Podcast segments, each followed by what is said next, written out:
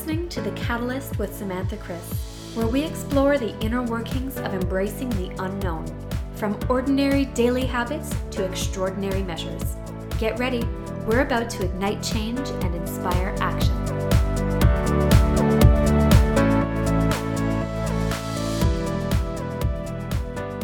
Welcome back to The Catalyst. I'm your host, Samantha Chris, and today I'm joined by the Vice President of HR Talent Solutions and Global Mobility at IBM, Horst Gallo. In his role, Horst leads a global team to ensure IBM has the right people in the right place at the right time by facilitating the successful deployment of talent around the world. He is passionate about employee experience and leveraging analytics to create business intelligence to support IBM's transformation. He has served in multiple executive roles globally, living and working for IBM in Europe, China, and the US. This international career has allowed Horst to gain HR experience both as a generalist and a specialist at different organizational levels, and he's here to share some of his wisdom with us today. Horst, thank you so much for being on the show. Well, thanks for having me. So, you have clearly built an impressive career for yourself, which I absolutely want to dive into soon. But before we get to where you're at present day, I'd like to wind the clock back a few years to before you were a vice president at IBM, before you were at IBM at all. You left a secure job in Germany without having your next job lined up, and you moved to London with a desire to learn English. That's a pretty courageous move. How was that experience for you? Hmm. Yes, it was um, it was a bit, bit, challenging in the beginning. I have to admit. Um, of course, I was young, um, but I had never left uh, Germany um, at that time, and uh, my English level was was not great. Um, so English was really the language was a barrier for me um, in the beginning. But still, I decided to to take a chance and um, and move and get out of the comfort zone because I really wanted to live um, in uh, in London and actually learn English. I love that because when we talk about change, when we talk about growing as, as people, as professionals, this notion of the comfort zone is almost like a cloud over our heads where we're saying everything you want is just outside your comfort zone or everything you've dreamed of is just on the other side of comfort. Yes. Are you someone who's always been willing to push that boundary or is that something you've taught yourself to grow um, curious about?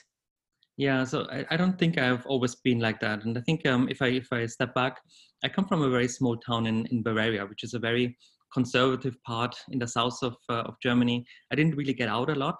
And, uh, um, but of course, at, at one point, then I was doing my business administration in evening class, and I really wanted to do something differently. I, I was curious. And uh, that's when I um, was determined actually to learn English and actually to go to, to London. And um, I ended up in Portsmouth actually, which is an hour away from that. But I thought it's it's close enough, and I can actually make um, um, change there but i think it is really um, a development actually over time and not something where you put a switch but um, you you get into that and uh, you start learning and, and developing around. Do you remember being afraid or nervous at that moment or were you excited about the opportunities? No actually i was um, it was a combination of both i think because um, as i said before i gave notice um, to my previous job without having a job secured. And um, i had the ticket booked and luckily a few weeks actually before I went, um, the the job actually turned up. But yes, I was nervous um, because I didn't know what to expect. But at the same time, I was really um, curious, excited. And I think, of course, over, over time, I realized actually that this is a, a common kind of thread, right? This is this notion of um, the culture um, change. Where in the beginning you're excited, you everything is great, you, you're looking at things. And then when you go somewhere, you realize actually, oh, some of the things are hard. Uh, it's not so easy as I thought, and you're getting into a low. Um, and of course, the important thing is actually how long you stay in that low. And um, I think over time, I have definitely developed a notion of um, when you get to that low, to find that positive aspect, to get out of that, and actually embrace change as something um, empowering, um, exciting, and then of course, actually, you can really enjoy it in a very different way.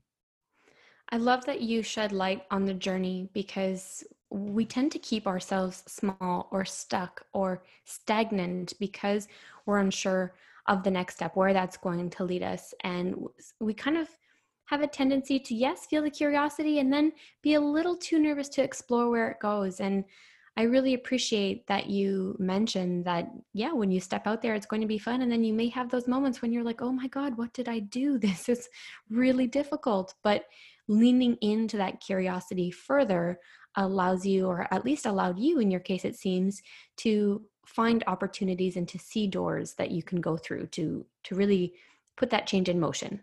Yes, that is that is indeed true. And that wasn't the only bold move you made. Over the course of 20 years, you made eight moves across the UK, France, Spain, US, China, Czech Republic. How did all those shifts and different cultures impact your relationship with change? Yeah, so I think uh, it absolutely did, of course, um, that when you move um, your home so many times. And uh, of course, at one point, it also meant moving with a family.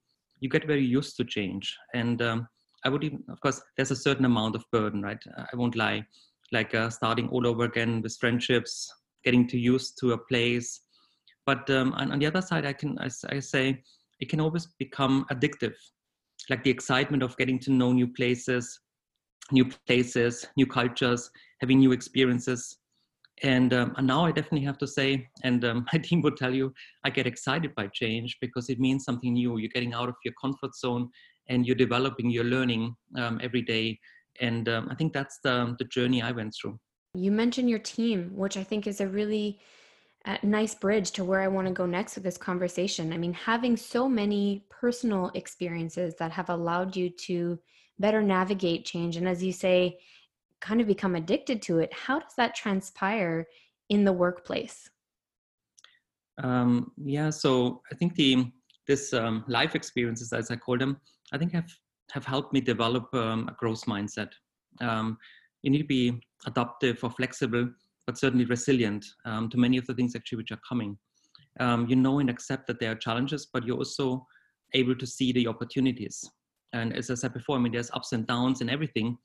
And um, when you when you when you look at that, you embrace this new ways of uh, of working, getting to know uh, different things, and um, I always uh, see that as an adventure now. And for me, the other important thing is actually to to need to know what you know and what you don't know, and being able, of course, to be um, vulnerable and stepping back and actually admitting, Look, you're not an expert in that.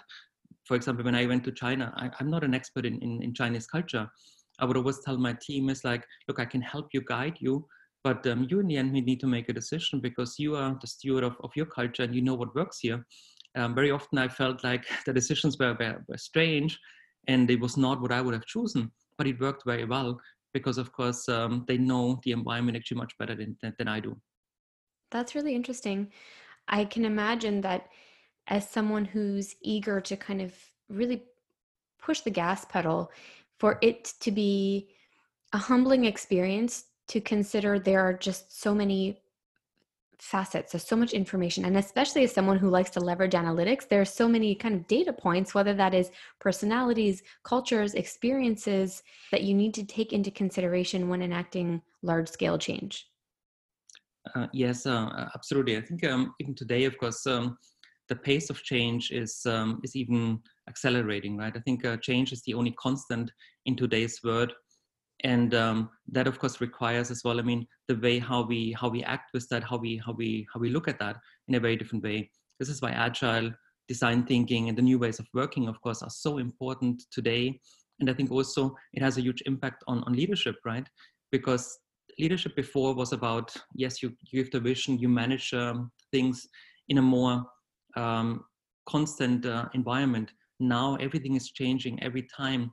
And it's really about steward leadership that you try to empower people, especially in an agile world where everything is actually more bottom up. You as a leader need to take, need to help them, need to coach them, um, take the roadblocks away from from their journey, so they can really actually work through um, areas. And I think this is actually what is um, what is very different today than it was maybe five or ten years ago. On that topic of change and leadership, as someone who appreciates change, how do you deal with those of your team members who are not so excited about it in the moment? Yeah, I think this is a very um, important kind of topic around it. And I think um, a culture of a company plays a big role into this one. Um, now, of course, I'm, I'm in, in IBM for 20 years or so. IBM is a technology company, um, which really lives and, and, and falls on data. Data is very, very important. So for us, of course, when we start um, looking at that, we always need to have that um, the journey, that the data behind that to actually explain why we are doing certain things and why we're not. Other companies are not like that. They're more like intuition. It's more about the person being absolutely in the forefront of the experience. But in, in, a, in a company like IBM, you start with data. And for me, this is also important because actually you have facts, and it's more difficult actually to, to argue with facts than it is um, with um, with emotions. Of course, mm. there is emotions, and therefore, for me, it's always important, of course, to look at the big picture. The big picture is really important that we can come back to that and see what we are trying to achieve in, in decisions. What you're doing, because you cannot actually um, make all of the rules for all of the decisions which are going to come in the next uh, years.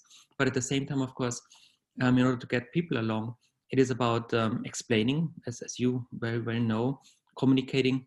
But I think more importantly is to break it down into small parts and come up with achievable goals even quick wins in the beginning so that people actually see yes there is something actually coming out of it. It's not just one of these things where people talk about it but there's actual things around that or actual facts around that. And when you have that it builds a momentum. It builds this wave of change where more and more people actually jump on the wagon and actually participate in this one. There's always people of course who are great um, self-starters with change. They're going to be the first ones actually doing that. Then there's people who are following it. But there's a, a big population which are sitting on the fence, they're not knowing what to do, and you need to somehow motivate them. And uh, the motivation, I think, comes from from clarity, from that vision, what you do, but also, of course, from small wins. Because when people see that these things actually are working, they see the positive aspects around it instead of actually just a theory. That makes a lot of sense. And I appreciate that you mentioned communication being such an important piece of the puzzle because data is absolutely necessary. And I think it really helps to motivate the process driven people. But those who are really people centric, those who have their eye on the prize, are very results driven, it can be um, only a piece of the puzzle that motivates them. And you say, you know, data kind of trumps emotion. And when it comes to decision making, I, I, really do agree, but emotion is still such a large part of the conversation that where communication really helps is with an open feedback loop. We can say, you know we're making these decisions because these are the trends we're seeing. This is what the data is suggesting you know the direction that we go. But let's keep communication open. Let's keep doors open to see how it's working what it feels like and where we need to adjust. I i, I 100% agree uh, samantha because um, again um, you can drive change from the top and it's of course needed for the vision and for for for all of this long-term thinking. But in the end of the day everybody needs to change behavior. It's their daily habits what you need to change. And of course everything is emotional. And you know very well that change sometimes can be very difficult because you you get out of your comfort zone. You need to learn something you need to do something differently. And it's hard in, in the beginning. We all know that when we want to learn something new. So therefore getting over these emotions getting them participating around this one but also of course having this bottom up approach in movement where things are changing i think this is really important and yes of course communication is absolutely key um, including the collaboration and everything else. As a senior executive at IBM, I think it's really important that you're talking about a bottom up approach. We read a lot about it, it's in every major business review, but it's it's not as easily executed as it is mentioned. and so as someone who's at the top and who's saying this is necessary, how has this been a model that you've been able to get bef- behind and communicate with your peers at the senior executive level? Yes, I think um, again it, depends a lot on, on the culture of, of a company, but um, um, agile is um, um, a new way of, of working, and I think it is really important because when you drive this change from the bottom, you need to have agile teams who are empowered, who actually can make decisions, who are actually um, cross-functional, and they actually can then drive uh, topics along it's not anymore about um, a manager or, or, a leader actually deciding where to go, but it's actually the bottom up approach. You look at the, uh, design thinking actually in the part where you put the end user in the middle. You try to iterate on on, on experiences. You have uh, this uh, minimal viable product what you try to develop. Um, you wow the, the the people. I think all of that together helps actually companies to get to this new way of, of working because I think many companies have realized that um, the old way of um, hierarchy is not working because it's not fast enough. Change has to come um, from the bottom because people actually are seeing it much much better and agile is a way for me how we can actually drive that and um, we are lucky in ibm of course we have embraced that very early and we see a lot of change around that when because ibm is a company of um, 106 years i think it is now um, old. It's very old it's very big. And when you want to change something you cannot change it from the top alone. You need to actually change it from the bottom around that and that's why we have embraced the agile. And we're doing that in hr as well. And it's not a software uh, part alone but it, you can use it in all of the, the the areas. And it's really about mindset change. This is the most um, fundamental part I couldn't agree more. And you also mentioned changing daily habits, empowering your employees to make such decisions and to initiate these changes. How do you, as an HR leader, empower your employees to feel that their ideas ought to be heard and can be explored you know with the proper resources to back up why this is a mm-hmm. worthwhile initiative yeah it, it's actually um, um, still a very difficult kind of part because um, i think culture again plays a, a, a, big role in this when you hear me talk a lot, of, lot about culture because i feel it's it's really underlining and underpinning a lot of the things not only a culture of a company but also of course a culture of um, of, of a country um, my team is, um, we have a very centralized model. So we have a big team in Manila, Philippines, and in, in Bangalore, in India. And of course, the, the, the hierarchies or the culture of uh, speaking up or of um, getting involved or maybe um, challenging a manager or challenging somebody around that is very, very strong. And it's not necessarily there because it's very Asian. And when you have a culture like that, you need to go the extra mile, not only to communicate around that, but actually to celebrate mistakes or to to to figure out how we can actually practice more things or try more things and really then get when you have um, conference calls as an example um, you need to put it out there and say look i'm not going to make the decision. You make the decision because you have the information. What i can do is i can ask questions. I can help you think through that. But in the end of the day you need to make a decision around that. And i think that is actually helping um, change some of the behavior but it's not easy because we always fall back, of course, in, in the traditional way how we have done things, especially when the business is, uh, is, is, is, difficult or we have um, a pressure or timeline around that. But I think it is being very deliberate about the things actually what you do. Hmm. So we hear a lot about failing fast, failing often, failing forward, but celebrating mistakes kind of has a new ring to it. I don't hear that as much. And I really like the idea, but what does that mean for you and for your team? Well, so we um again we we, we have uh, started a, a, big transformation in, in my function where I am, where we really change um, workflows, processes. Um, we use automation and AI a lot, and um, the, the, the key aspect of this, of course, is um, people. Because if the people are not embracing that, it makes it makes it very very difficult. And we just take about um, maybe small examples.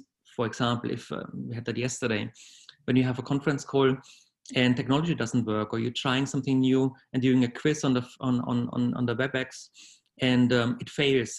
It's about celebrating and saying, "Hey, this was great try. We have tried something new. It was fun in a way. It didn't work, but the next time actually we are doing it better." I think mm. these are the, the areas where we really need to embrace because it's actually failing for the right reasons. So it's not failing to do the same thing over and over again, and you know it's not working. But it's about trying something new and then actually seeing the outcome and adjusting. That gets back again to agile and design thinking because you iterate, you learn from the things what you have, and this is, I think, a, a main part about growth mindset. That's really important. I don't think we take enough time to acknowledge where there is room for improvement and really assess how we can learn from it. Mm-hmm. And I, you know, we see that with postmortems.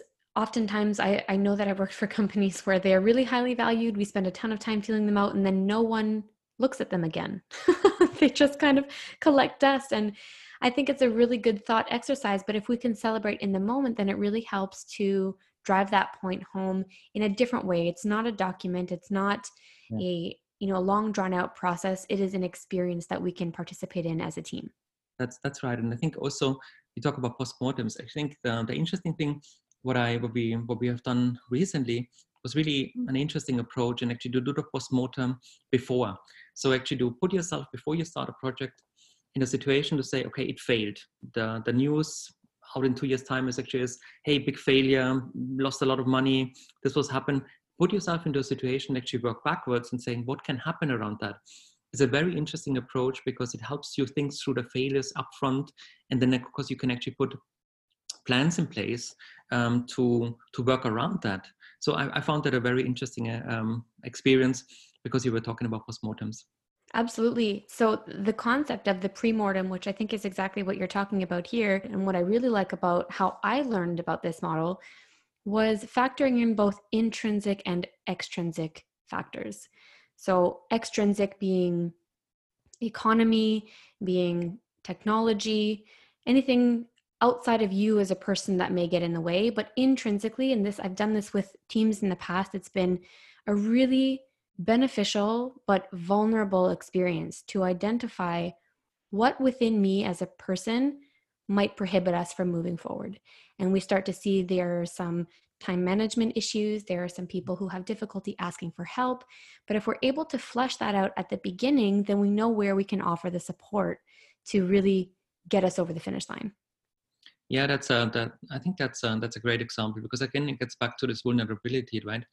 um, when you have these conversations, um, then uh, people sometimes feel personally attacked. But actually, if you do that as a as a pre-mortem, you can talk about the eventualities, what can happen, and you can actually talk about it in a very different way. And when you talk about the strengths and weaknesses of a team, and you you, you talk about yourself, maybe having challenges around that, that certainly helps you um, consider it and actually brings the team along, and you can build on the strengths of the different members and actually facilitate that discussion in a very different way. So yes, absolutely.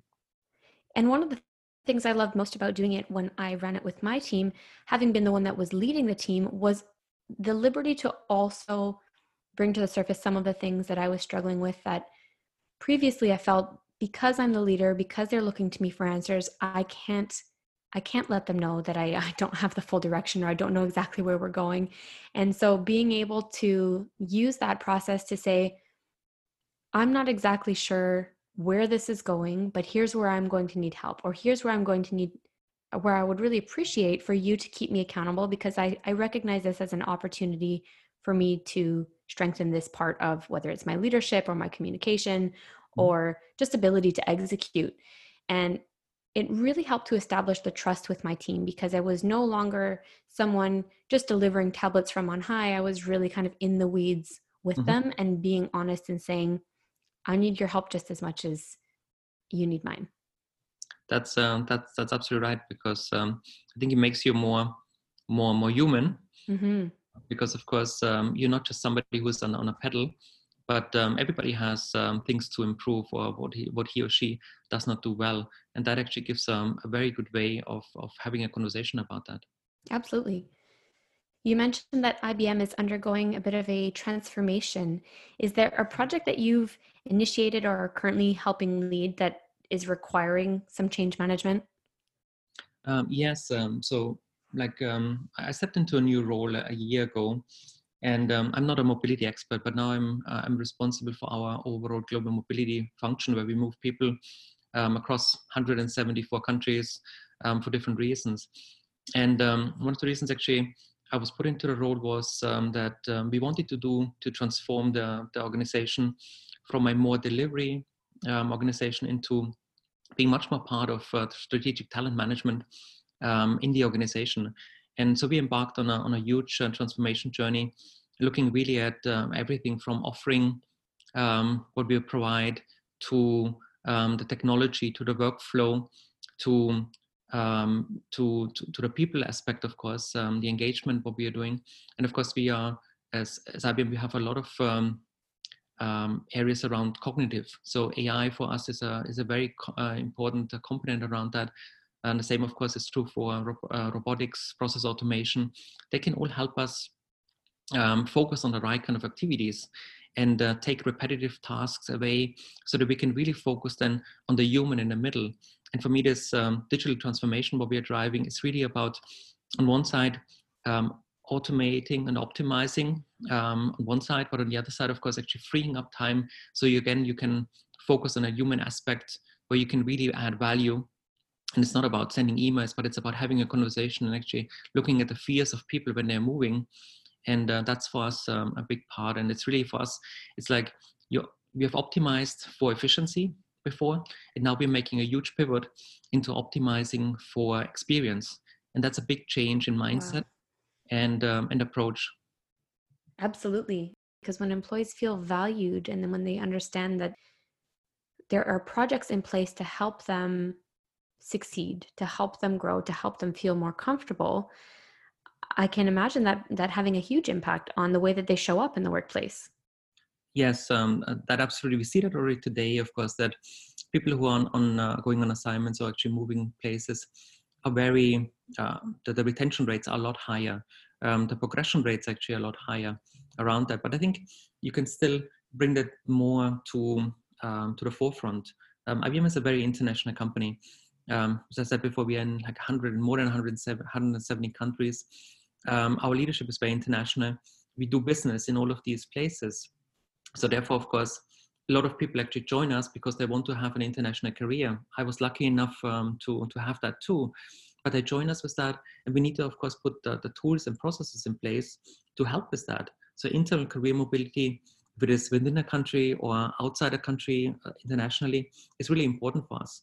And um, as it is um, a difficult kind of topic because uh, you're leaving everything behind and you're starting fresh in a different place. There's a lot of angst around that. So if you can make that experience actually better for people but at the same time of course actually focusing on the business because we do this not just only to actually develop people but on the other side it is um, a lot of business value what you can actually get by moving the skills what you need um, to the right kind of places and drive um, business value around that. So it's this combination of uh, business and, and personal experience what we really need to drive and and get to the next level.